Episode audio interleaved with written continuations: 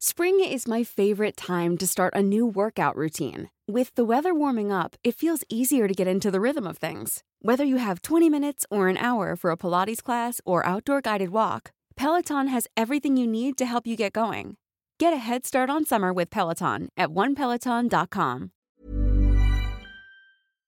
And when you go back and listen to Siri on the iPhone 4S, you'll hear that she talks a bit like this. She doesn't have a flow to her voice because that required a little bit more technological advancement. Yeah, yeah, check it out. I'm your host, Corey Cambridge. Uh, yeah.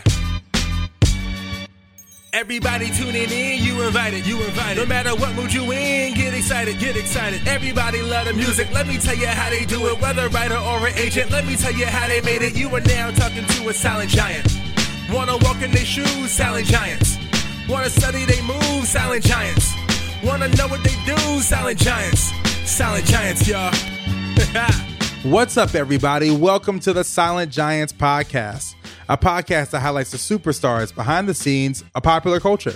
I'm your host, Corey Cambridge. To keep up with the latest on the podcast, be sure to follow us on Instagram at, at Silent Giants Podcast. To keep up with the latest with me, hit me up on Instagram at, at Corey Cambridge. Our special guest this episode is Susan Bennett, the silent giant behind the iconic voice of Siri. Susan is a super talented voiceover actor who has lended her voice to brands like Coca-Cola, IBM, Papa John's, McDonald's, AT&T, Wendy's, Goodyear, Ford, and many others. But of course, we most notably recognize her as Apple's iconic voice of Siri. In this episode, we learn more about Susan, how her career in music led her to a career as a voiceover actor, and of course, we learn the story of how she became the voice of Siri. So, without further ado, allow me to introduce you to the voiceover actor, musician, my friend, the silent giant, Susan Bennett. Yo, what's up, Susan? How are you doing? I'm doing fine. How about you? Oh man, you know I, I, can't complain under the, the circumstances that the the world is under right now. I can't complain. Living in Los Angeles, living by the beach. Oh, all right. Hanging out with my dog. Life is good. Good, good. My son lives in Santa Monica. Oh, we're, we're like neighbors. I'm in Venice.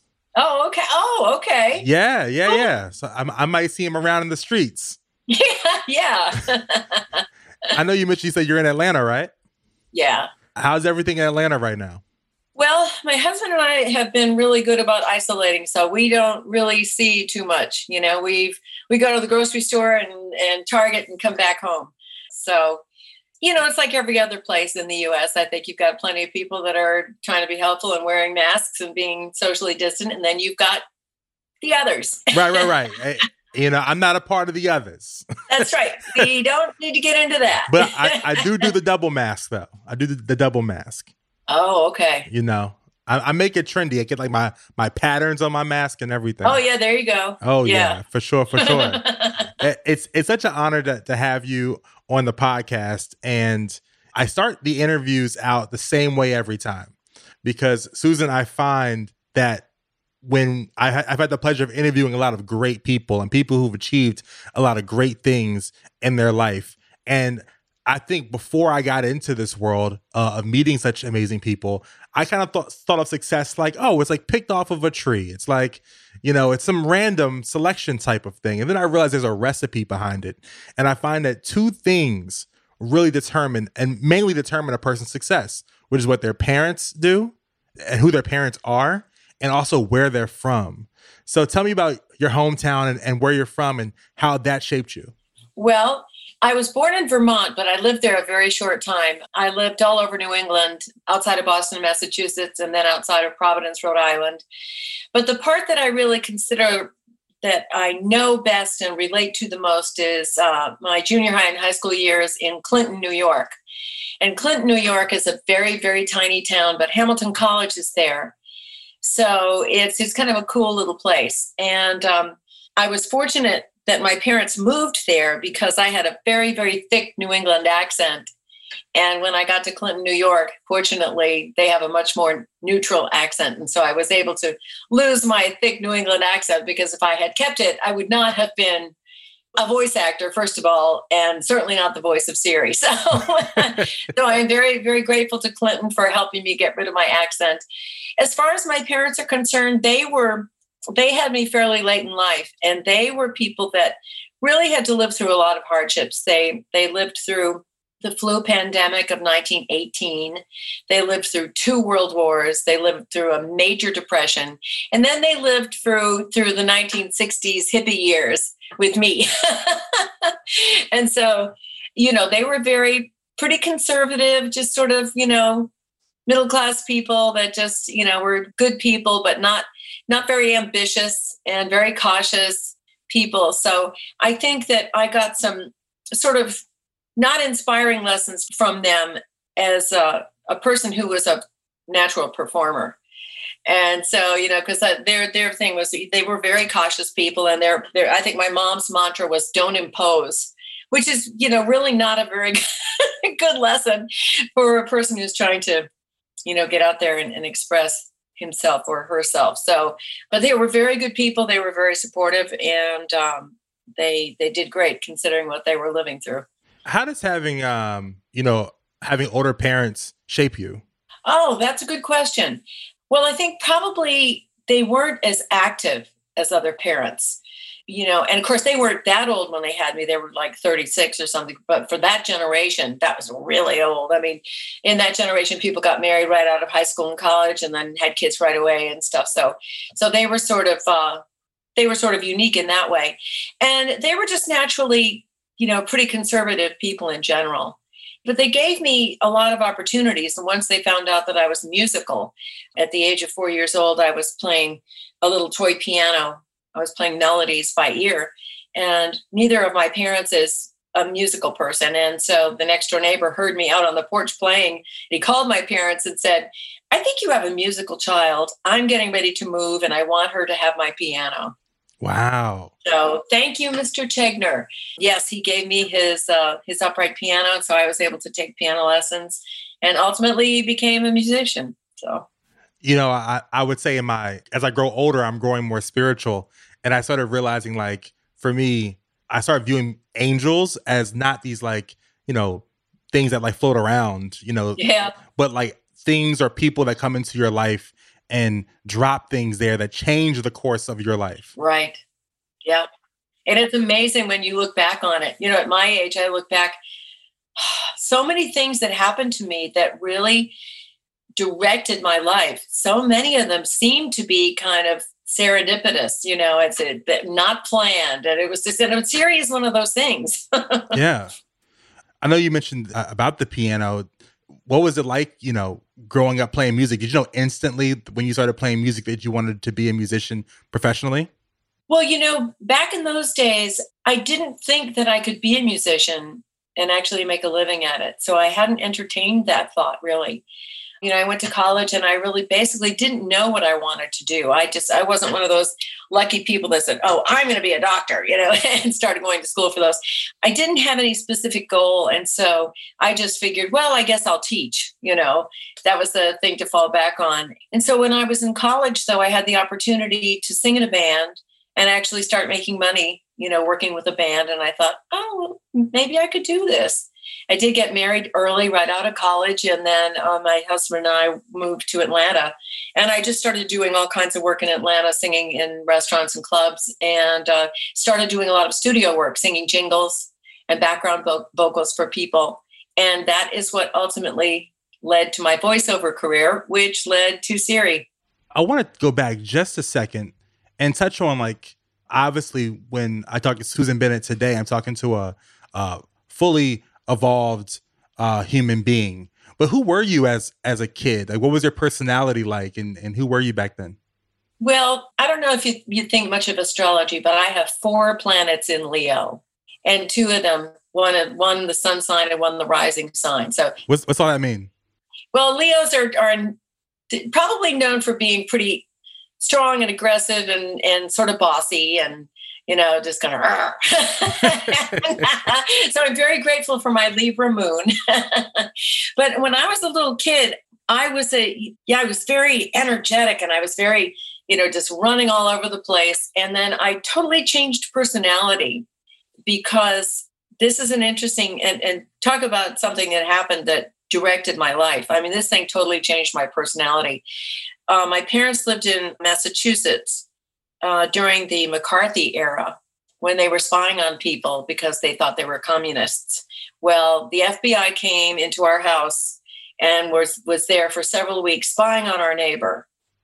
Mm. And so that just it I mean I think it totally freaked me out. I couldn't stand having people in the house that that weren't invited really. And so that I think that really had an effect on my personality for many years. And it took me it took me a while before I came back out and started to be more gregarious. You know, uh, really that uh, that experience really kind of freaked me out. Because you know, going back to the point I was making earlier about, I really do believe that greatness is not by accident. That it really is a recipe. Were there people that who were your early like role models or people that you grew up being like, man, I want to be like them, or or they were inspirational to you? You know, it's it's funny. I enjoyed different people, but I didn't necessarily look at them as role models. I had some teachers, of course, that that I respected a lot, and you know, it's it's really hard to say. Gosh, that's a very good question, and I can't. I don't really have a specific answer for you. I think that more more it was an environmental thing for me. I had the opportunity to go to a very good college and and I had the opportunity to at that time they were changing all of their different curriculum curriculi because it, during that time during the 60s there everything was just really changing a lot. You know, my first year of college, you know, we had to sit down at a table and you know they rang a little bell and you had to sit next to someone that you didn't know so that you would learn your social skills.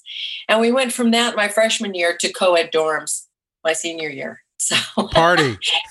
you know, four four really dramatic dramatically changing years you know. So the from from you know freshman year to to senior year was a an amazing change. And it was a wonderful opportunity for me, having come from a very, very small town, to meet other people from all over the country and from different walks of life, people from different countries, and that sort of thing, because I've been pretty sheltered in that way. Uh, what about your musical influences? My musical influences, oh, well, you know, there are the Beatles and the Rolling Stones. When I was younger, I was a huge Barbra Streisand fan and I was, you know, listened to all her albums. And but throughout the years you know and i took classical piano lessons so you know i learned some classical pieces. And the first band that i was in was sort of a jazz rock fusion band so that was a lot of fun. But i think it you know as as it evolved i really became a lot more interested in well, especially since my my husband now is that he's really a fabulous uh, blues and rhythm and blues player and rock and roll. And um, so I'm sure it was greatly influenced by him, but I've always loved I've always loved bands more than just, you know, individual singers. So it's always bands that I like. And so I know you mentioned that you were in a band in in college.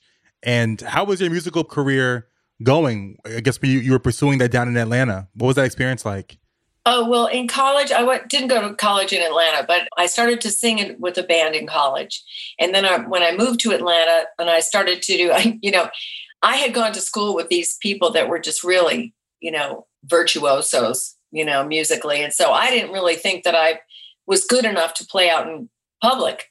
And then when I came down here and I would go to different places and go, oh well i can do that so, so i started to, to sing and play in clubs and restaurants and got involved in um, doing some studio work and uh, that that was wonderful i met some wonderful people and i still have friends from meeting those people back in the early 70s and working with them during during that time yeah because i mean we obviously know atlanta today as being such a music mecca Oh, but, oh yeah. But at the time, it, it, it wasn't that, you know. So like, what was the music scene like back then?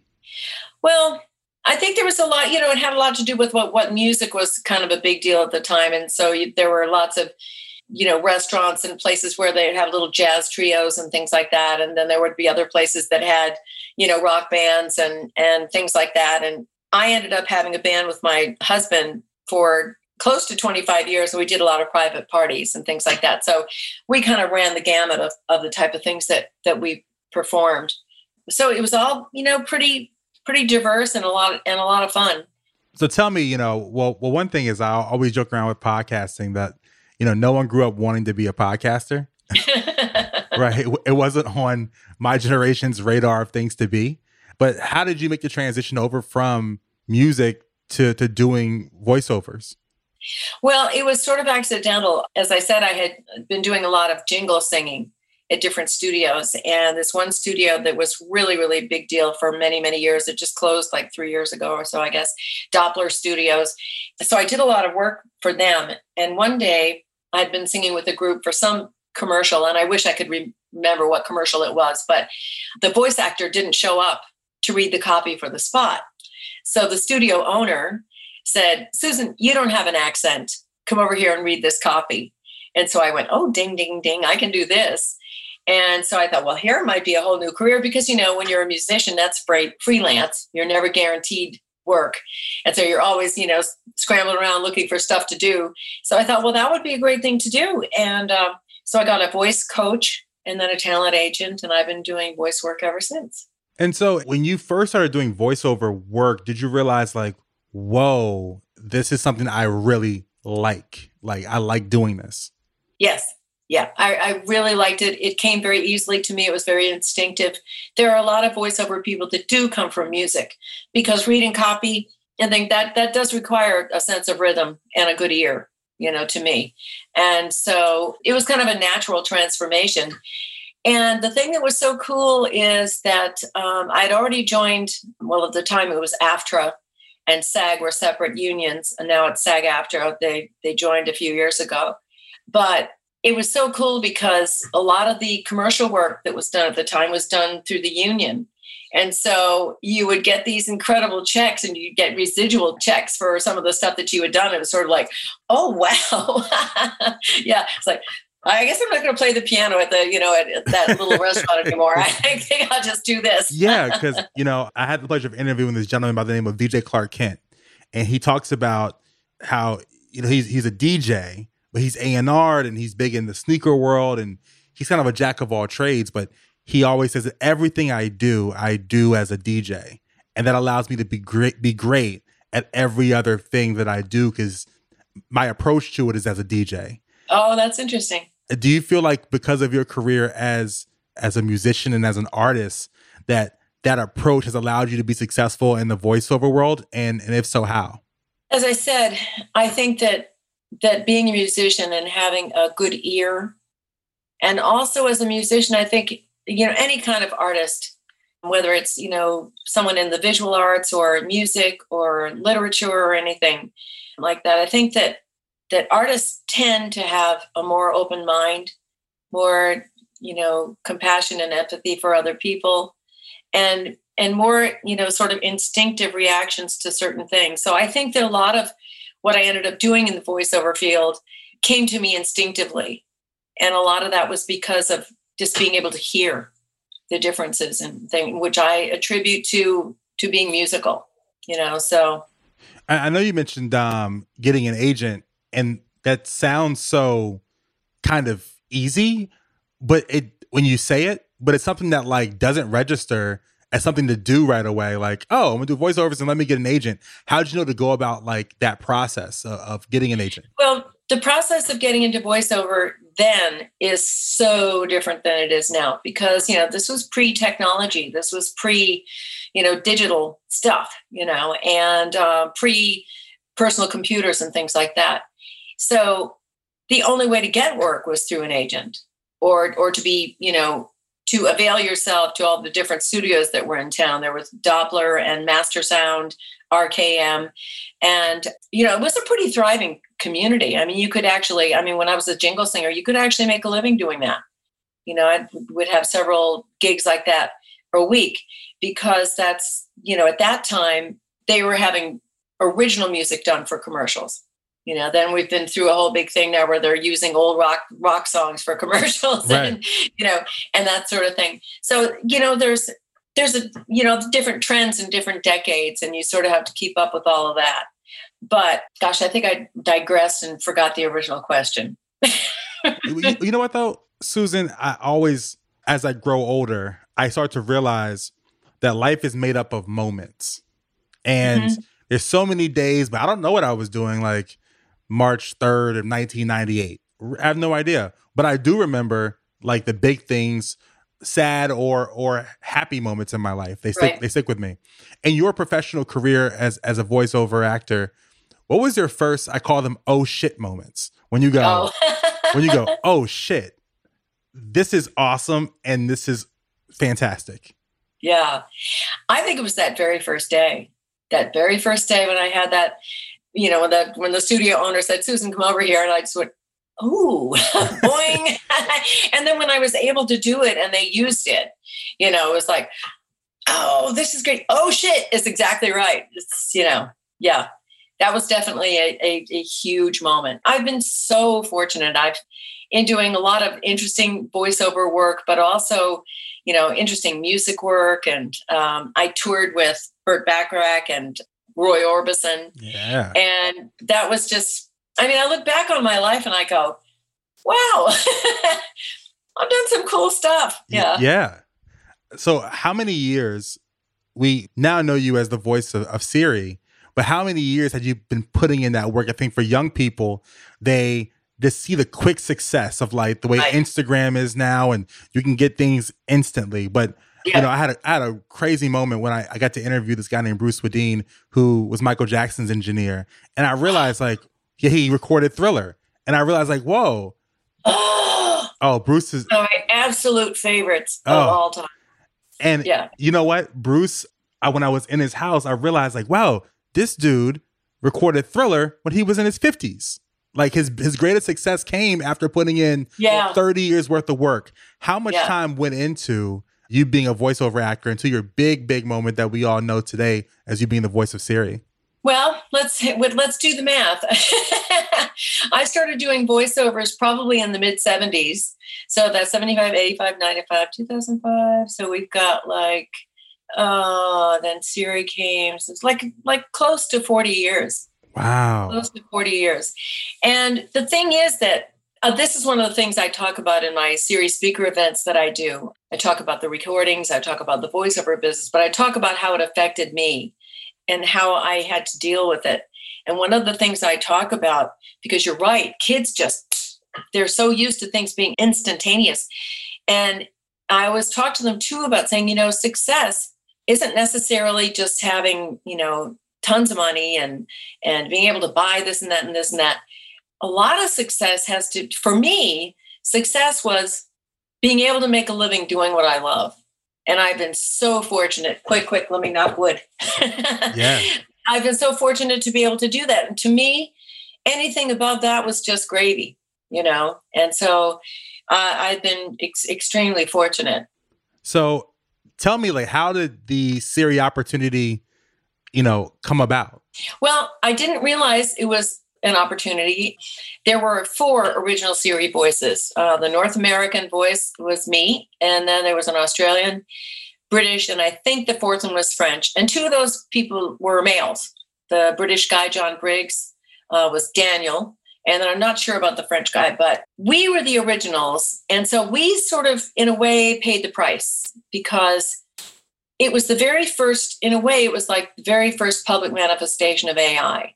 We were the first virtual assistants and we were sort of breaking ground.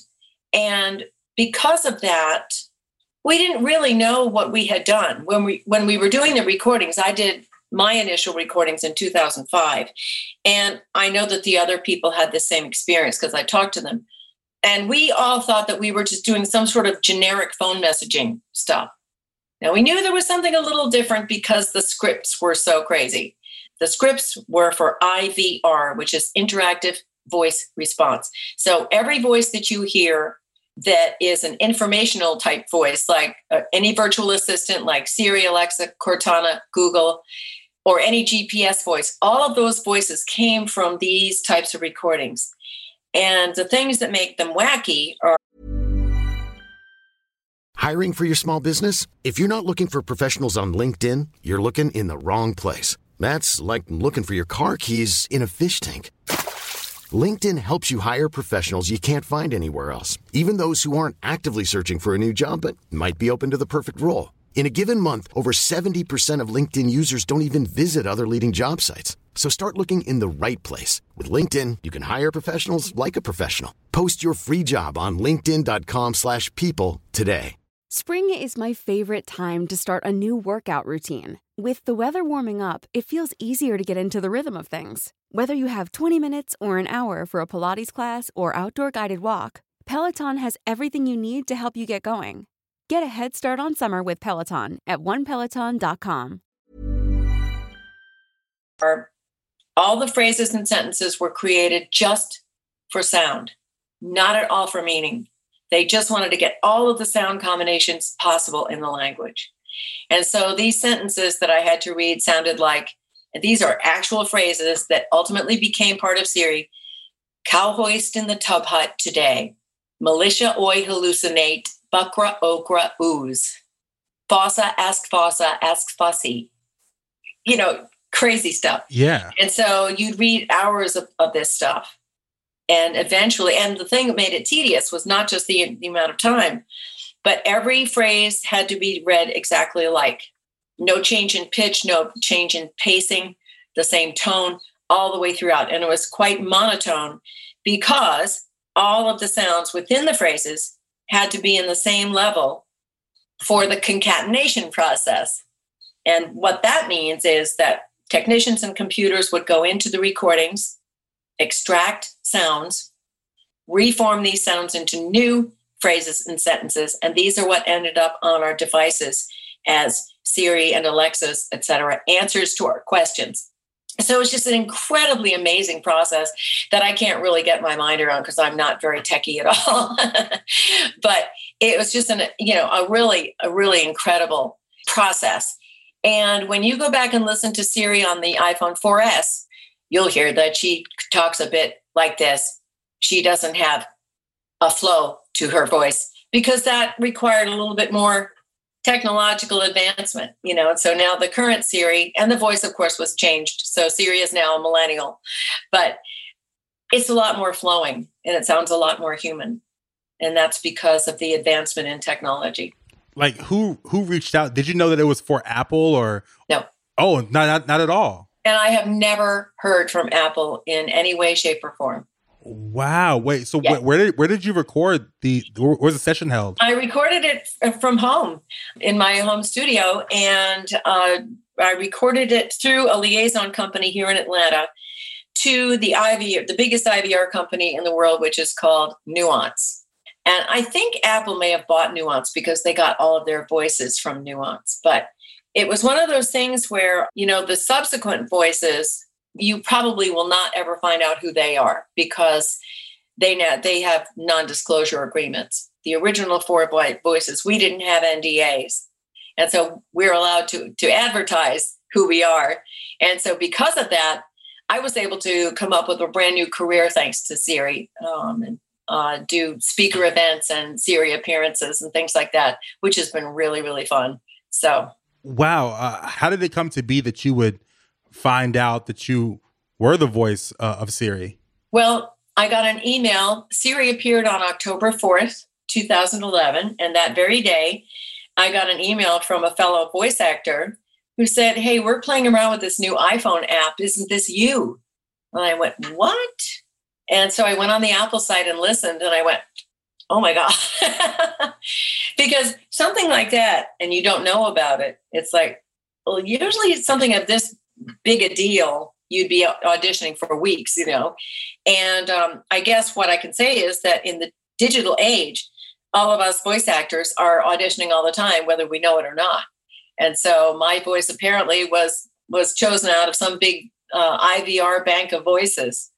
I don't know who chose it. I don't know when they chose it. I don't know anything about it, and Apple has not really disclosed that information. Wow, that was uh what, what is that initial feeling like of just realizing that your phone, you know, I, I think for me, even as, as an artist, you know, I think about my, my musical career and you always dream of like, whoa, people knowing your name or knowing your voice and knowing your music. And What was that feeling like to realize like, whoa, every device has my yeah voice on it? Well, it was kind of horrifying actually. And it took me a very long time to reveal myself because I thought, because I love my voiceover career and I've had an opportunity to do a lot of different, you know, things within the voiceover business.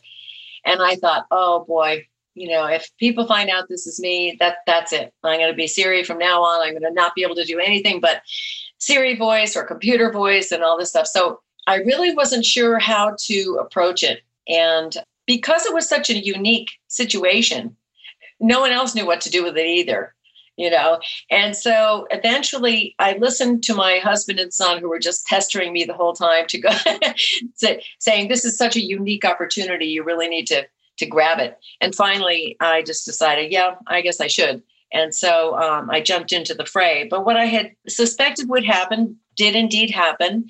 And of course a lot of it there are a lot of factors too somewhat is you know my age and the number of years that i've been in voiceover so I end up doing a lot of messaging and narrations and that sort of thing. And and I've appeared as lots and lots of computers. yeah, because as I talk to you now in this interview, your vocal tone is different uh, as Siri. Like, right? How did you know how to like navigate and, and change your vocal tone? Well, I didn't really. Although I'd have to say probably the fact that the original Siri voice was a little bit lower in my register because I was working so hard. I was just reading, you know, for hours on end. And also, I think that the voice was manipulated to sound a certain way. I had read that one of the early engineers on the Siri project said they'd been looking for an, a voice that was otherworldly and had a very dry sense of humor. And so, uh, you know, so they picked my voice. I guess. and uh, yes, that I speak up here, but Siri was down there. Yeah, yeah, yeah. That was the original voice of Siri, and she was quite. She was quite snarky too. You had to be careful what you said to Siri because no telling what she'd respond with. That's so cool, Susan.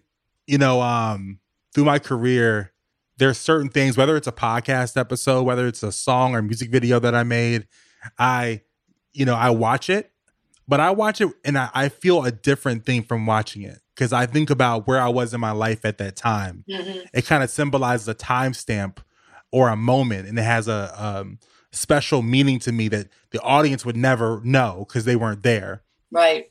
What does Siri symbolize to you personally, like in, in your life? When when you think of it or, or, or you hear it on the Apple device? Oh, hmm. Well, you know, it's something that I had to learn to accept. I didn't like the idea at first. So, therefore, it turned out to be an incredible life lesson. You know, I think that five things in life are very important gratitude, love, acceptance, faith, and a sense of humor. And so I really had to hit that acceptance thing. And uh, and the the amazing thing is that once you face your fear or you or you face yourself worrying that you won't be able to to do something well enough or you're oh i'm not good enough to do that kind of thing. And once you can get over all those fears and all those objections that you have you know just personally and make take make that leap of faith. And uh, nine times out of ten the universe uh, sort of quote has your back and that's exactly what happened to me when I finally made the decision to reveal myself as the voice. Everything just opened up.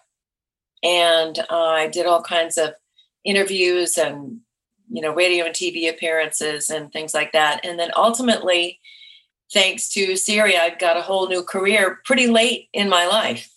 You know, doing speaker events and and um, and I did get to, um, I never met Steve Jobs. He actually died the day after Siri was introduced, which is a shame. I'm sorry that he didn't get to see what a, what a phenomenon it turned out to be. But I did get to meet his partner, Steve Wozniak, or was, and he's the one that encouraged me to do the speaker events. He said, "You're you're very comfortable on stage." He said, "You really ought to look into this." So, yeah, so it's ended up being a good thing. I mean, the lesson for me is that okay, you know, the old uh, thing of, you know, making lemonade out of lemons. And that's just, That's just the way it is. You know, you there are certain things you're not going to be able to change. And some things that you'll find in life, you'll have obstacles or you'll have something that really seems unfair and it's it really bothers you. And the thing is that you you really have to kind of think through it and figure out how it could possibly be a lesson or how it could possibly be a stepping stone to something something more positive.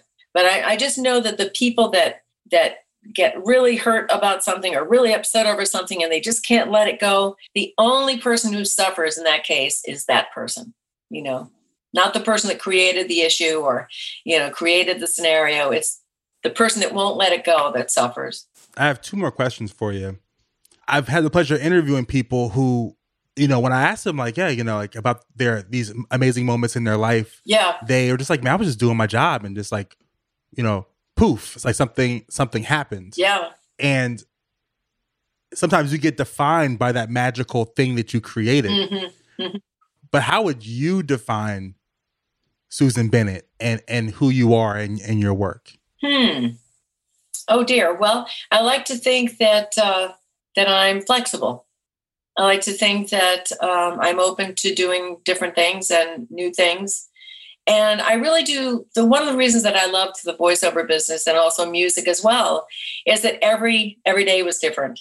You know, every every job was different, every audience was different, and uh, so that was a lot of fun for me to learn how to adapt to each different situation and you know try to make it a good situation and my closing question is is um as i mentioned earlier i got the chance of interviewing bruce Swedien, who's mj's uh, engineer and this question was spawned from him because i was sitting in his home and interviewing him and looking at all the plaques on the walls and all the Grammys and all the pictures and all like it was like a museum. Yeah. Of yeah. Of just whoa. and as I'm sitting there interviewing him, I realize that's a lot of sacrifice. Every Grammy symbolizes maybe a birthday that you missed. Oh you yeah. Know, you know, maybe maybe it was a, a, a that dinner with a friend that you couldn't go to, or that vacation you didn't go on uh, because you were working and striving for greatness. And I realized that, that greatness comes with sacrifice. Um, Susan, what have you had to sacrifice uh, in your career to achieve the amazing things in life that you've achieved? Well, I I don't really think of myself as sacrificing much during the years when I was traveling, when I was on tour, I have to thank my first husband very much. You know, thank you, Kurt, for helping raise our son. And uh, fortunately, I wasn't gone for long, long, long periods of time. But in a way, that was kind of a sacrifice, you know, and you know, motherhood is is a guilt trip anyway. so when you're doing something like that, it's uh, you feel doubly guilty. But I think that that I really love the flexibility, learning to deal with a lot of different situations. And probably the most important thing for me personally was, as I said before, just being able to get through life utilizing the gifts that I was given. Mm. You know, and you know, I, I mean, I'm I'm not Lady Gaga, I'm not Beyonce, but I had a whole career of playing music and singing, and you know, have a great life. so you know, I think sometimes people think that, well, if I can't be the pinnacle of stuff, then I shouldn't even try. Well, no, that's not true at all. You know, and especially if you're an artist in any kind of artistic endeavor, you know, just, you know, doing it is is worth it. I, I saw a wonderful quote by um now I'm gonna be able to see his face and not think of his name, Kurt Vonnegut, uh, famous author. And he talked about the fact that he learned something from professional musician. He was saying, well, you know, no I, I, don't you know i don't i can sort of play the piano but i you know i don't play because it's you know I, i'm not very good and the guy says well that's just ridiculous you need to play if you can play play because mm. you know you you just don't know what it's giving you you know it's giving you a lot just being able to make any kind of music so uh, you know you have to be really careful you know i'm up for everybody going after their dream and stuff but first of all you kind of have to be realistic about it. You know, I mean, you're probably not going to be the next big runway model if you're five two. Okay, you know there are certain just yeah. limitations, and so I think it's really important to know yourself, know your own limitations, know the ones that maybe you can overcome. You know, and and then you know, life, as they say, life is life is short, so you don't want to waste it feeling bad. And uh, just you know, find the thing that you love, and it, whether you whether you can make a living doing that or not, do it anyway on the side. You know, get some other job to, to pay the bills, and then you know, do that. I think it's important for us to feed our souls you know, in whatever way we can. And even if you're not an artistic person, I mean, you can appreciate art and you can appreciate music. And, uh, you know, that's, and just make that part of your life. It's always, it's, for me, that's something that always makes life better. I mean, I listen to music constantly. I'm sorry. One more question came in my mind. Okay. Know, I'll, I'll let you go. But what, when you hear your voice on the device, what do you hear?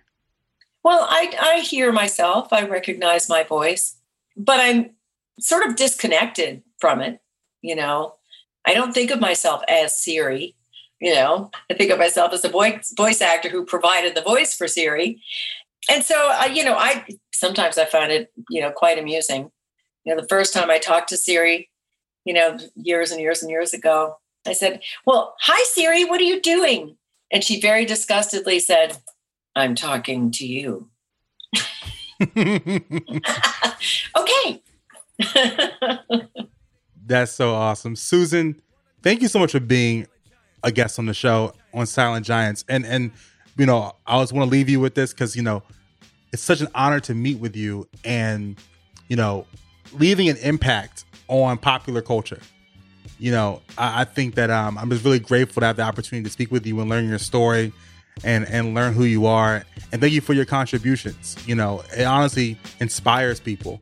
Well, thank you. And I want to thank you because I've done a lot of interviews and I think you, you do a great job and you ask some great questions. So thank you so much, Susan. Kudos to you too. Take care. Right. Okay. Thanks. Bye-bye. Bye. Thank you all so much for tuning in to another episode of Silent Giants and to our special guest, Susan Bennett. Be sure to subscribe to Silent Giants on Apple and leave us a five star rating in the Apple app. And let me know what your favorite episode of Silent Giants has been thus far, or who you think we should have on the show.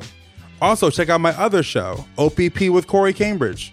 OPP stands for Other People's Podcasts. It's a podcast where I interview America's top podcasters to learn more about them and the dope shows they created. You can find OPP with Corey Cambridge on Apple as well. This episode was mixed by Compost Media Flow. And lastly, before I get out of here, let me leave you with this. Always remember creativity is intelligence, having fun. I'm your host, Corey Cambridge, signing off. Till next time.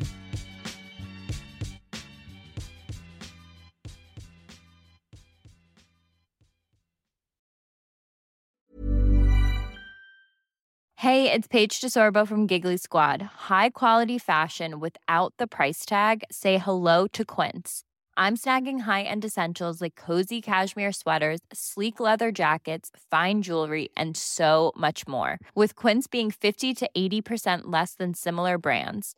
And they partner with factories that prioritize safe, ethical, and responsible manufacturing. I love that. Luxury quality within reach. Go to quince.com slash style to get free shipping and 365 day returns on your next order. Quince.com slash style.